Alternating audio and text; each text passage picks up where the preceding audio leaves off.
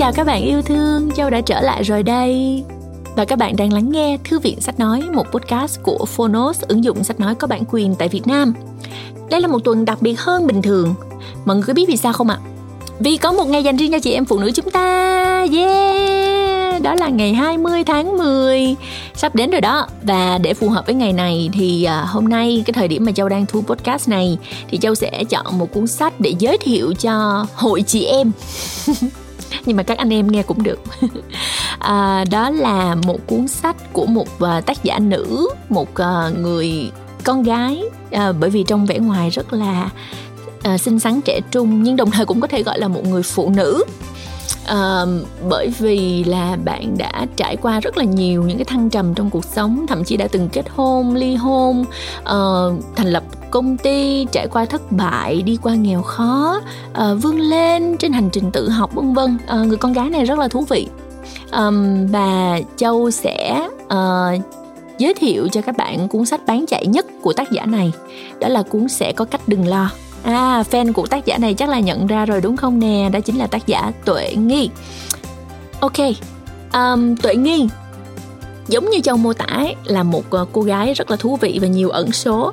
Nghi thực ra là một người bạn rất là tốt của châu. Uh, em ấy ờ, rất là ấm áp, rất là tình cảm. Uh, và Nghi luôn luôn uh, thể hiện ra một cái năng lượng rất là tích cực và đặc biệt là em ấy rất là hiếu thảo. Ừ, châu uh, cảm thấy rất là quý mến tuệ nghi vì những cái cái đức tính như vậy. À, và tuệ nghi vừa viết sách nè mà lại đồng thời là một người phụ nữ làm kinh doanh nè. Rồi em ấy còn ờ, học luật nữa. À, bây giờ học thạc sĩ luật nè. Và em ấy bây giờ uh, còn rất là trẻ các bạn châu gọi là em nhỏ hơn châu rất là nhiều. Um, tuệ nghi chỉ chưa đầy 30 tuổi uh, nhưng mà đã thành công từ rất là sớm. Ngoài 20 là đã là uh, một doanh nhân có uh, những cái thành tựu rất là rất là đáng ngưỡng mộ rồi. Hiện bây giờ thì uh, nghi đang là chủ tịch kiêm tổng giám đốc điều hành của TN Holding Pacific Empire Fund. Uh, em ấy hoạt động đa dạng trong nhiều lĩnh vực lắm và mới đây thì tuệ nghi đã mở một công ty gọi là tuệ books để uh, xuất bản những quyển sách của chính mình cũng như là xuất bản những quyển sách cho các bạn trẻ mà muốn uh, lan tỏa những câu chuyện của mình. Thú vị đúng không nè? Um, và cuốn sách sẽ có cách đừng lo thì uh, làm giống như châu nói là cuốn sách bán chạy nhất của tuệ nghi. Uh, lối viết gần gũi tự sự trăn trở về uh, chuyện đời chuyện người. Cuộc sống muôn vạn chữ ngờ chúng ta không học được chữ ngờ càng không thể đoán biết được nó sẽ đến vào lúc nào. Nhưng chúng ta hoàn toàn có thể học cách đón nhận nó một cách tích cực và thanh thản nhất có thể. Mọi thứ đều sẽ có cách giải quyết nút thắt nào cũng có cách để mở. Người cần đến sẽ đến và người cần đi sẽ buộc phải ra đi. Wow đó là những cái lời trích trong quyển sách của tuệ nghi. À, quyển sách nhẹ nhàng dễ đọc lắm. Đó là lý do châu nghĩ tại sao nhiều người lại đồng cảm và cuốn sách đã bán chạy trong nhiều năm liền như vậy. Bây giờ châu mong tất cả mọi người đặc biệt là các chị em phụ nữ đều có thể trở nên mạnh mẽ hơn độc lập tự chủ hơn sau khi mà chúng ta à, theo dõi cuốn sách này nhé. Bây giờ chúng ta cùng lắng nghe chương 1 nha. Chúc mọi người một ngày 20 tháng 10 vui vẻ và tự bản thân mình tỏa sáng như một bông hoa.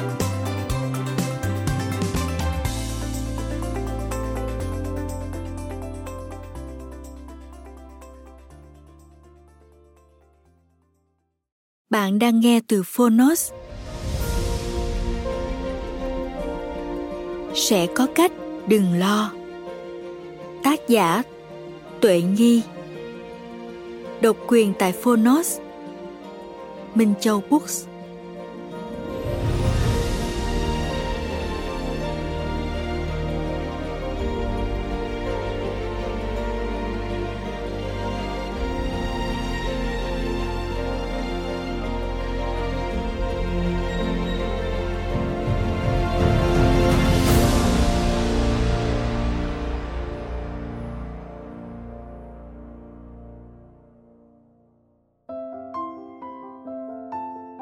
Chào bạn, mình là Tuệ Nghi, tác giả quyển sách Sẽ có cách đừng lo mà bạn đang nghe. Cảm ơn bạn đã lựa chọn lắng nghe tác phẩm trên ứng dụng sách nói Phonos. Mong rằng quyển sách có thể giúp bạn cùng đi qua những ngày tưởng chừng như khó khăn nhất. Bây giờ, chúng ta cùng nghe sách nhé.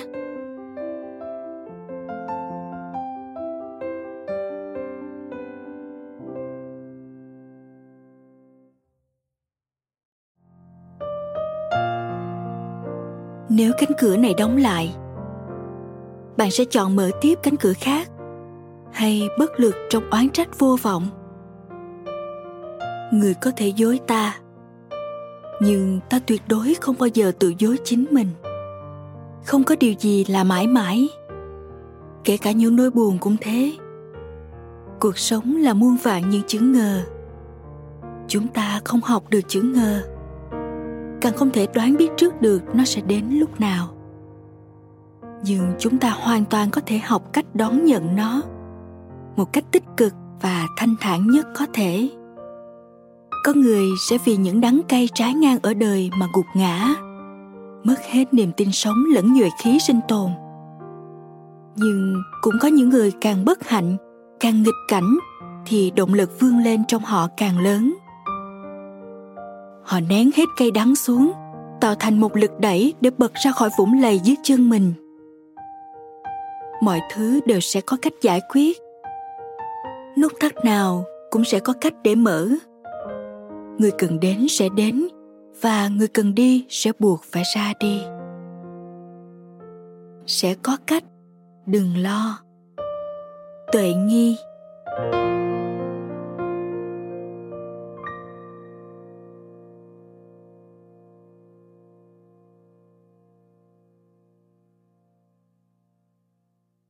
Phần 1 Sẽ có cách. Có một vài tảng văn người viết xưng hô, tôi cho gần gũi. Các bạn đừng quá câu nệ, câu chữ hen.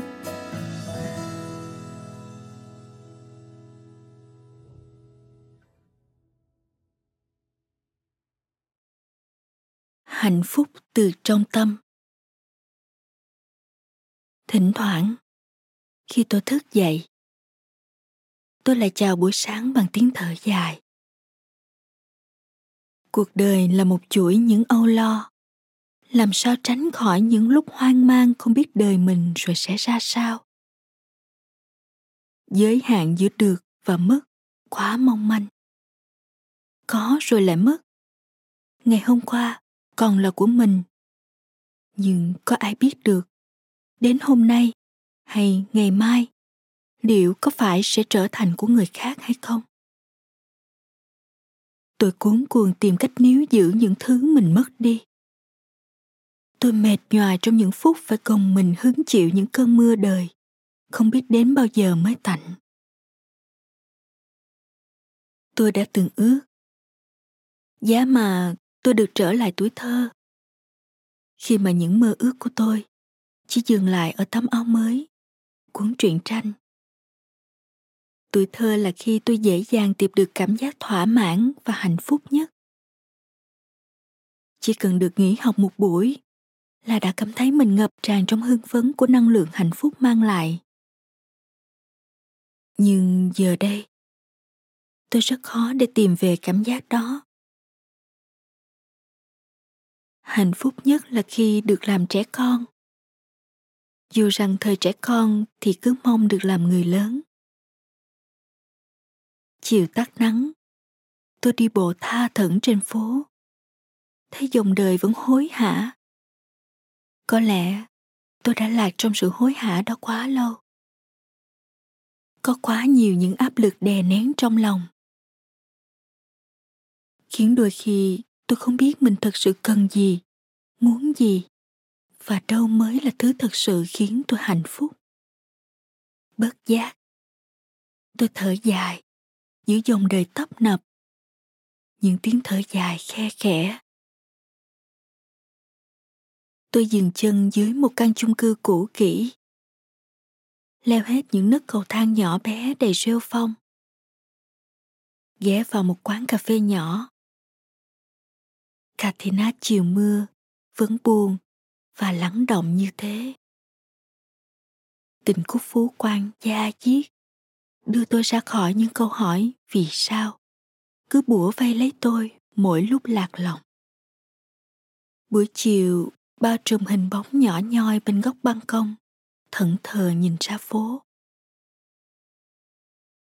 Cuộc đời là những niềm vui chưa tày gan là những nỗi buồn cứ bám siết lấy ta không nguôi. Đời dù ô trọc mà vẫn phải gượng cười đời dù cay đắng mà vẫn phải nuốt ngược vào trong. Những cuộc chiến ở đời, ai thắng, ai thua, rồi cũng phải về với các bụi. Gọi là cõi tạm, mà sao phải khổ như thế? Tôi để đôi chân trần được nghỉ ngơi trong chốc lát. Trước khi lại mệt nhoài ngược xuôi trên đường đời, tôi nhận ra rằng hạnh phúc là vô hình. Là khi tôi ngồi ở đây, nhìn qua kẽ lá, thấy mưa bắt đầu rơi tí tách, cuộc đời lững thững trôi. Gánh hàng sông vẫn xuôi ngược giữa tấp nập thành thị, kẻ khóc, người cười, hỉ nộ, ái ố. Tôi bước ra khỏi những cuộc chiến vô nghĩa trong cô độc tôi thứ tha cho những điều đã làm mình đau đớn. Sự tha thứ đó là món quà dành cho chính tôi. Để tôi có thể thanh thản mà bước tiếp, bởi không ai có thể đi xa nếu cứ gánh theo trên vai những uất hận ở đời. Hạnh phúc là khi tôi được bình an.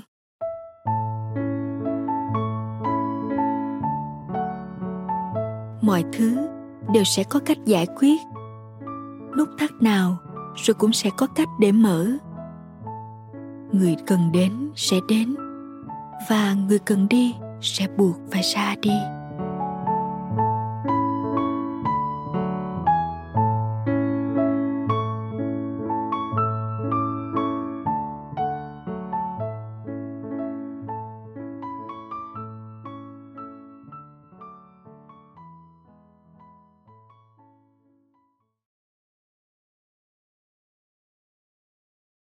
Đừng vội trong mặt mà bắt hình dong.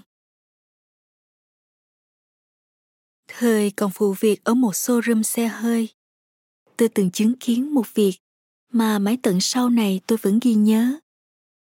Và coi đó như một bài học cho cuộc sống lẫn công việc kinh doanh của tôi. Một buổi sáng trời mưa tầm tã, có một vị khách đến hỏi về các mẫu xe bán tải tại thời điểm đó, dường như không một nhân viên kinh doanh nào đứng dậy bước ra tiếp ông. Tôi đoán, có lẽ là vì dáng vẻ của vị khách kia không mấy làm họ hào hứng. Ông ta mặc một bộ đồ cũ sơn bạc thách nước mưa ướt sũng, càng làm cho bộ quần áo thêm phần thảm hại. Chiếc xe 67 từ thời 1900 hồi xưa lắm. Được ông dựng tạm ở trước cửa. Bảo vệ cũng chẳng buồn đưa thẻ xe. Cứ thế ông đi vào, sợ hết chiếc xe này đến chiếc xe khác. Một bạn nhân viên định đứng lên đuổi ông đi. Nhưng mọi người ngăn lại vì sợ sếp tổng sẽ xem được qua camera và khiển trách. Thế là họ đùng đẩy tôi ra để tiếp đón vị khách kia, vì tôi đang là nhân viên thử việc. Tôi bước ra, lễ phép chào hỏi, tận tình tư vấn, bởi vì trong suy nghĩ của tôi lúc đó, thì đây là công việc của tôi. Tôi nhận lương để làm tốt vai trò này. Và việc bán được hàng hay không chưa quan trọng bằng việc tôi đã làm hài lòng người đến xem xe. Hơn hai tiếng đồng hồ vã mồ hôi vì những câu hỏi đi hỏi lại của vị khách kia. Về kết cấu xe, về màu sắc, về hạn bảo hành. Tôi bắt đầu cảm thấy thấm mệt. Những nhân viên khác thì nhìn ông bằng đôi mắt xem thường ra mặt. Và tất nhiên, họ cũng không quên ném một cái nhìn đầy thương hại cho sự vất vả của tôi. Bỗng, ông vỗ tay đánh bột lên chiếc mui xe.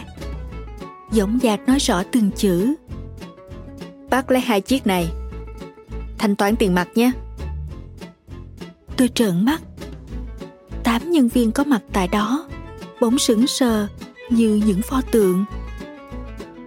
Ánh mắt của mọi người thật khó mà diễn tả. Nó vừa thất sắc, vừa bất ngờ, vừa hoài nghi, mà lại như tiếc nuối. Sau câu nói gây chấn động đó, vị khách kia rút điện thoại ra gọi cho ai đó.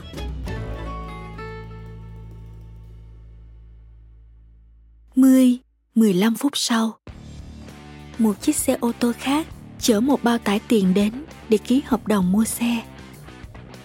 Người mang tiền đến ăn mặc đẹp hơn, áo sơ mi hàng hiệu, giày tây bóng loáng và là đệ tử của người đàn ông lôi thôi lết thích với chiếc xe cà tàng mà chúng tôi đã nhìn thấy. Hợp đồng mua bán được ký nhanh gọn. Tôi được nhận vào làm nhân viên chính thức ngay ngày hôm đó.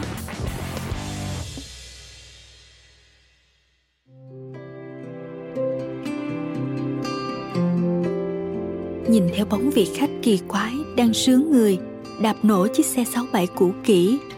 Với chiếc càng như đang muốn lông ra sau mỗi lần đạp của ông, tôi cảm thấy mình đã học được một bài học quá lớn trong cuộc đời. Đối với con người, đừng vội, trong mặt mà bắt hình dong.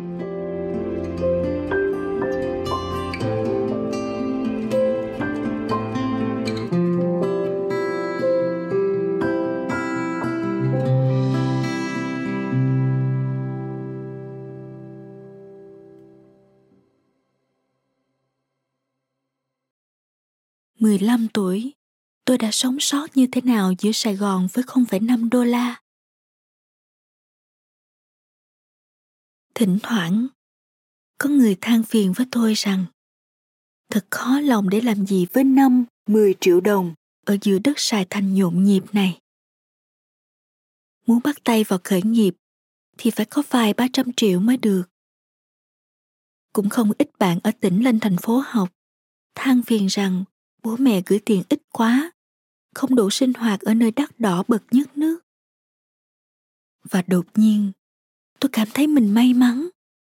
Vì ít ra, cuộc đời đã từng đẩy tôi đến nỗi cùng cực khi chỉ là một con bé oắt con. Để giờ đây, tôi luôn cảm thấy biết ơn với những gì cuộc đời đang đem lại. Dẫu buồn, dẫu vui. Mùa hè năm 2008, tôi chạm chân tới Sài Gòn. Trên những chiếc xe buýt nồng nặc mùi người, mùi hối hả, là tôi của tuổi 15. Ngây ngô và khờ dại thật sự. Tôi mất định hướng. Tôi khóc ẩn ực mỗi khi nghe người ta nhắc đến ba, đến mẹ. Chuyến xe buýt cuối cùng kết thúc sau một lần bị lừa thì cũng là lúc tôi và mẹ chỉ còn mười mấy nghìn đồng để chia đôi với nhau. Không nhà ở, không thức ăn, không phương tiện đi lại, không người thân.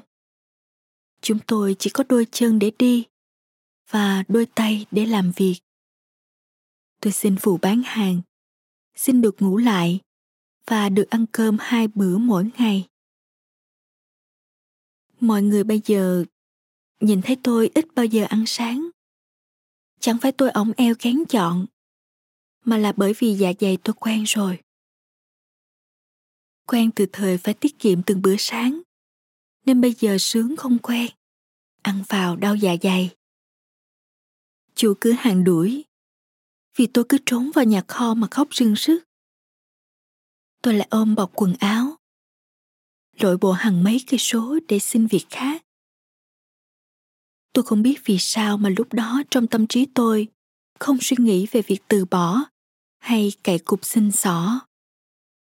Dù rằng tôi cũng có nhiều họ hàng khá giả.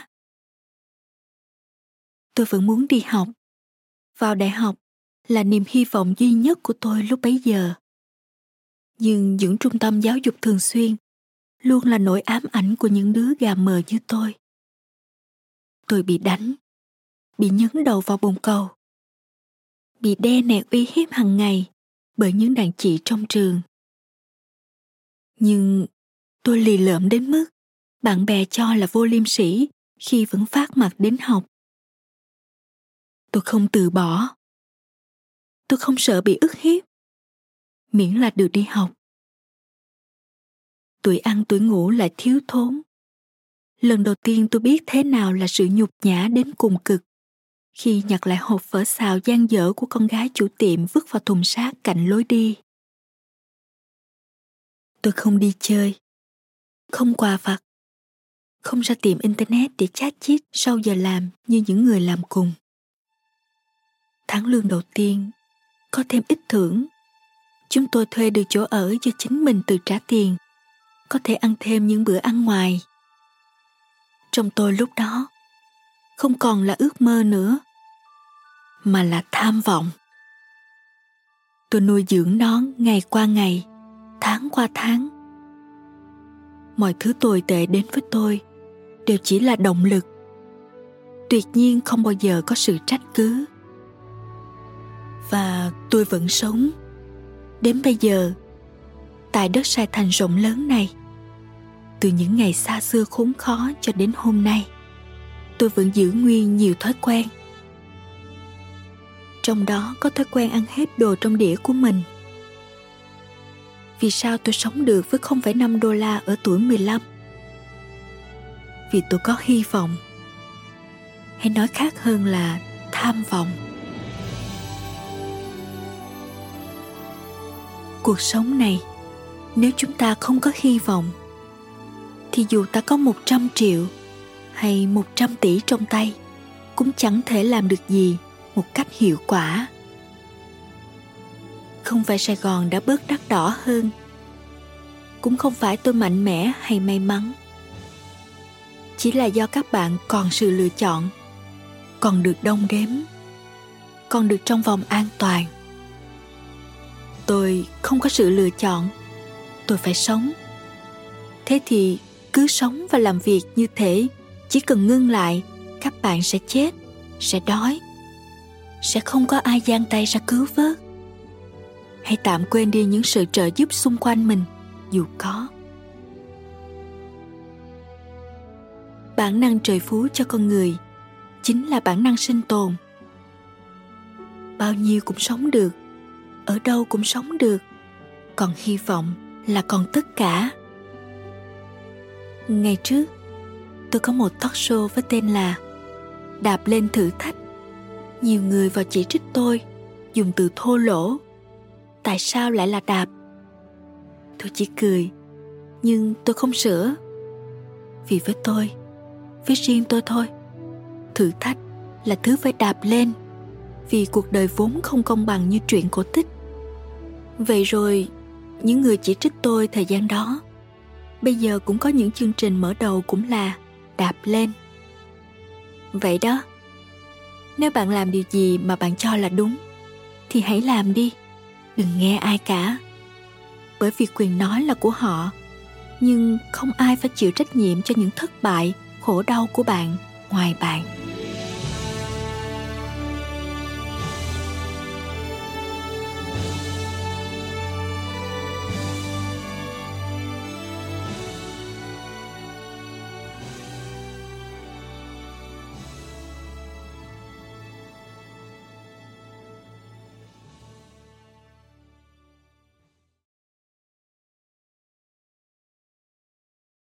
Cô gái điên cạnh ngôi nhà gỗ.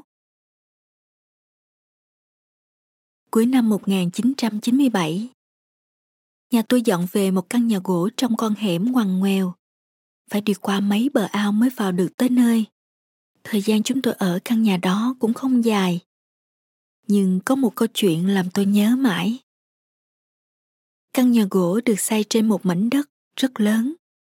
Xung quanh là ao tù, Cây cối um tùm có cả một cái chuồng gà không biết của ai, nhưng chắc chắn không phải của nhà tôi. Mấy ngày đầu tới ở, tôi sợ lắm, vì đêm đêm cứ nghe tiếng cười rú lên từ cái chuồng gà đó. Ngày xưa đi tè, toàn ra sân ngồi, còn nhỏ mà. Nhưng vì sợ, nên tôi sáng không đi vào ban đêm. Bữa đó đêm trăng sáng tôi mót quá chịu không nổi nên mở cửa xón rén ra sân. Vừa đi vừa ngoái lại nhìn chuồng gà mà tim đập thình thịch. Vừa mới ngồi xuống, tự nhiên tôi thấy cái bóng đen thui xoẹt qua sau cánh cửa. Rồi tiếng cười rú lên. Hồn bay phát lạc. Tôi bỏ chạy tung dép, nước nôi cũng tung tóe, thiệt phát gớm. Rón rén vào đắp chăn, tôi thao thức tới sáng. Cũng ngạc nhiên là ba mẹ tôi tỏ ra bình thản với các sự lạ ở chuồng gà. Sáng hôm sau tôi mới hỏi mẹ. Mẹ nói có một chị thần kinh không được bình thường hay về ở trong chuồng gà vào ban đêm. Ban ngày thì đi đâu mất. Mấy lần tôi cũng thấy chị xuất hiện vào ban ngày. Đầu tóc rối tung, quần áo nhem nhuốc. Tụi con nít trong xóm mỗi lần thấy chị là rượt theo ném đá, ném bèo vào người chị. Vừa ném vừa la làng lên. À, con điên, con điên kìa tụi bay. Tôi đứng trong nhà ngó ra. Mẹ tôi nói. Con tuyệt đối không được tham gia vào mấy trò nghịch ngợm đó. Người ta cũng là con người. Mà nếu người ta không bình thường, thì đó là cái tội nghiệp đáng được thông cảm. Chứ không có gì để đem ra chế giễu. Nói rồi, mẹ tôi đi ra xua đám trẻ con đi chỗ khác. Chị điên thì cứ ngờ nghệch khóc cười. Có một bữa trưa ngủ dậy, tôi ra ao chơi. Đi ngang chuồng gà thấy chị điên ở trong đó. Một tay chị cầm phấn vẽ vẽ lên tường. Tay kia cầm cái chổi xương mới chôn của mẹ tôi. Thấy tôi, chị mừng rỡ ra nắm tay tôi lôi vô. Dí tôi ngồi xuống. Rồi chị lấy cái chổi xương chỉ lên bảng. Tôi sợ sệt, nhưng cũng ấp úng hỏi. Chị thích làm cô giáo hả? Chị gật gật rồi cười hí hí. Cô giáo, cô giáo. Tay thì chỉ vô đám sách, giấy, báo, không biết lượm ở đâu về. Thì ra, chị Điên thích làm cô giáo. Mùa mưa năm đó, mấy cái ao xung quanh xóm nước dâng lên. Tràn ra đường đến đầu gối. Người lớn thì đi làm hết. Tụi nhỏ chạy long nhong đi chơi. Có một thằng cu không biết nghịch ngợm thế nào, lại lội ra giữa dòng nước, rồi sợ quá đứng luôn ngoài đó không vô được. Thằng cu ấy khóc la ôm sòm. Cả đám nhỏ đứng trên bờ, chưa biết tính sao, thì nghe tiếng chân thình thịch sau chuồng gà. Chị điên chạy ra, lội tới giữa dòng. Cắp thằng nhỏ vô nách rồi đi ngược vô. Vô tới nơi, chị thả thằng nhỏ đánh rầm xuống đất, rồi bỏ đi vô lại chuồng gà. Miệng lại ê a đọc chữ. Tay lật lật mấy cuốn sách nhầu nhĩ cáu bẩn mới lôi từ đâu về. Kể từ bữa đó, con nít tụi tôi cũng chơi cùng với chị Điên. Mấy đứa dồn nhau vô cái chuồng gà bé tẹo, ngồi khoanh tay làm học trò cho chị dạy học. Trưa nắng chang chang, chị Điên leo lên cây me sau vườn để hái quả thảy xuống cho đám nhỏ. Cuộc sống cứ bình lặng trôi đi, không một ai biết chị Điên là ai, tên gì, từ đâu tới. Mọi người chỉ biết chị ấy điên nhưng vẫn biết mình có ước mơ là gì vẫn sẵn sàng giúp đỡ người khác dù người ta nghĩ rằng chị điên là một con người vô thức, ít lâu sau, nhà tôi lại dọn đi nơi khác. Ngày tôi chuyển đi, đợi mãi mà không thấy chị về chuồng gà. Chắc là lại đi kiếm ăn hay nhặt nhạnh sách báo ở đâu đó rồi. Gom được mớ chuyện cũ và tập tô màu, tôi đem để trong chuồng gà cho chị điên chúng ta thường chê bai người điên. Thậm chí là không ít người buông lời trêu chọc. Nhưng không ít người điên cũng có ước mơ, cũng biết giúp đỡ khi thấy người khác gặp khó khăn. Còn thử hỏi trong xã hội này, bao nhiêu người không điên nhưng không biết ước mơ của mình là gì? Bao nhiêu người tỉnh táo nhưng chẳng bao giờ biết giúp đỡ một ai?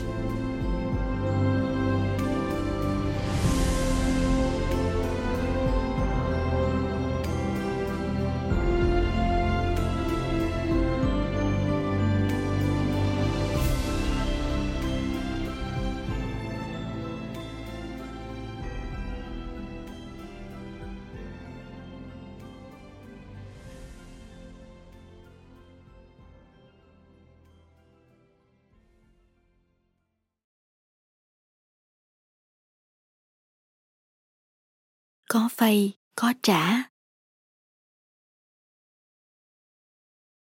Chiều hôm qua, đi ngang đường 45 thì nghe tiếng thét thất thanh, rồi tiếng rú ga. Nhìn ra vẫn kịp thấy một em trai chắc chỉ khoảng 16-17 tuổi. dáng người em nhỏ thó, ốm nhôm. Mặc cái áo sơ mi đen như quả. Tóc tai xõa sưởi đang gồng mình trên chiếc xe rim huyền thoại. Một tay vít ga. Còn tay kia ôm chiến lợi phẩm vừa giật được của một đôi vợ chồng chạy xe trên đường. Vừa chạy, em trai vừa giáo giác ngoái nhìn đằng sau xem có ai đuổi theo mình không. Mặt mũi hằn lên một nét sợ hãi tột cùng. Chắc mới vào nghề. Đầu cũng không đội mũ bảo hiểm. Bất giác mình nghĩ. Đường cắt nhau như thế, nhỡ mà xe tải từ đâu đâm ra, thì không biết tài sản trong cái túi em vừa giật được có đủ để giữ mạng cho em không? Lại nói về chuyện ăn cướp. Trước đây, mình có nghe về một gã trộm cướp táo tợn vô cùng, chuyên hành nghề ở các bệnh viện lớn. Nơi mà để được mổ, được xạ trị phải tốn từ chục triệu trở lên. Nhiều thân nhân người bệnh bán nhà, bán ruộng để gom góp tiền nêm chặt vô lưng quần, chờ sáng mai đóng viện phí cứu người thân. Thế mà, chỉ trong một phút ngã lưng chợp mắt, bọc tiền đã không cánh mà bay. Lạ lùng thay, con trai của gã trộm thiện nghệ đó mới 16 tuổi đầu, đã mắc chứng bệnh u ác tính tinh hoàng đi đâu loanh quanh cho đời mỏi mệt gã trộm đưa con vào một trong những bệnh viện mà gã từng hành nghề. Một buổi sáng tinh mơ, các điều dưỡng đang lách cách đẩy mấy cái xe thuốc thì bỗng nghe tiếng gào khóc thảm thiết của vợ gã. Bọc tiền để chữa bệnh cho cậu con trai duy nhất nói giỏi thông đường đã không cánh mà bay. Thế đó, cho người khác cảm xúc gì, nếm trải gì, thì cũng sẽ có ngày người khác cho mình lại cảm xúc đó, nếm trải đó.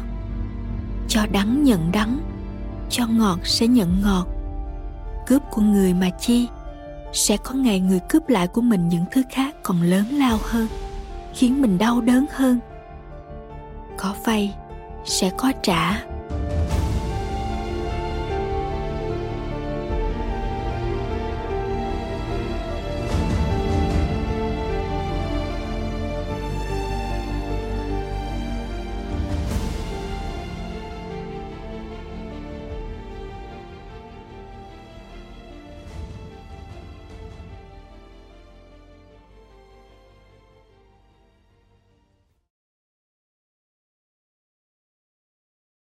Đừng gánh gồng ước mơ của người khác.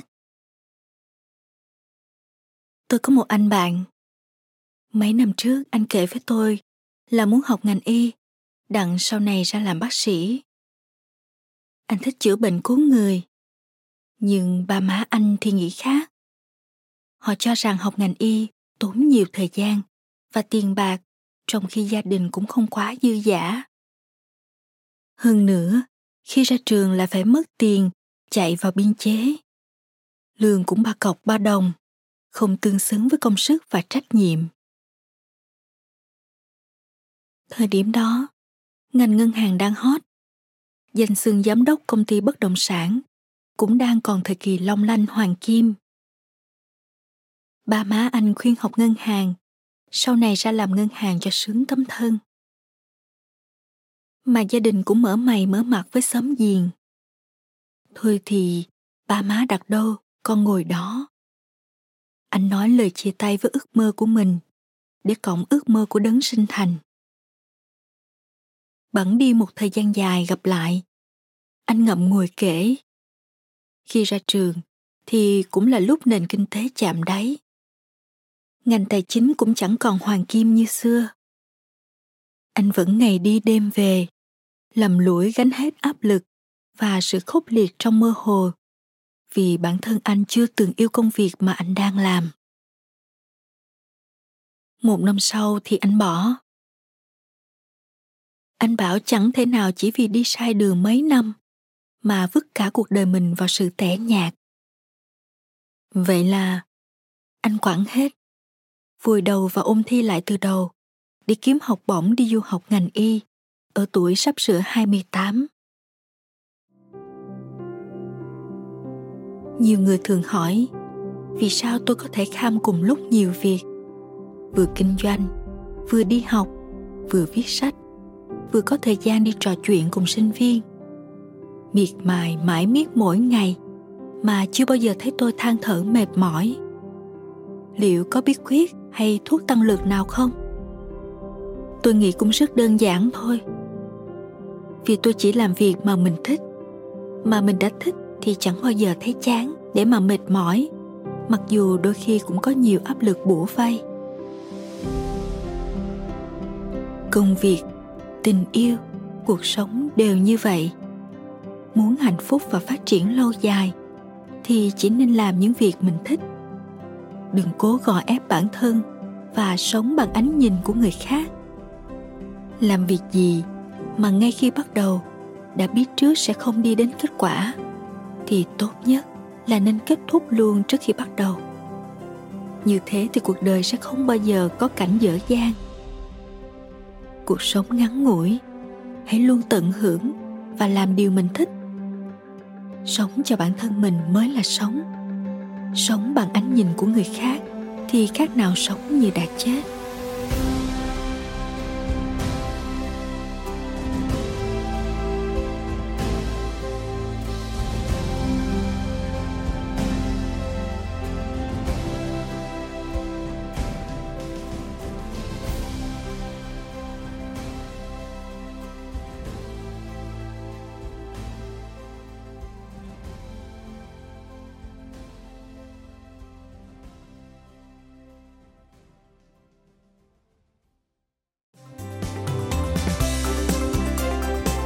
Ơn bạn đã lắng nghe podcast Thư viện Sách Nói. Tải ngay ứng dụng Phonos để nghe trọn vẹn sách nói của kỳ này bạn nhé. Hẹn gặp lại bạn trong các podcast sau.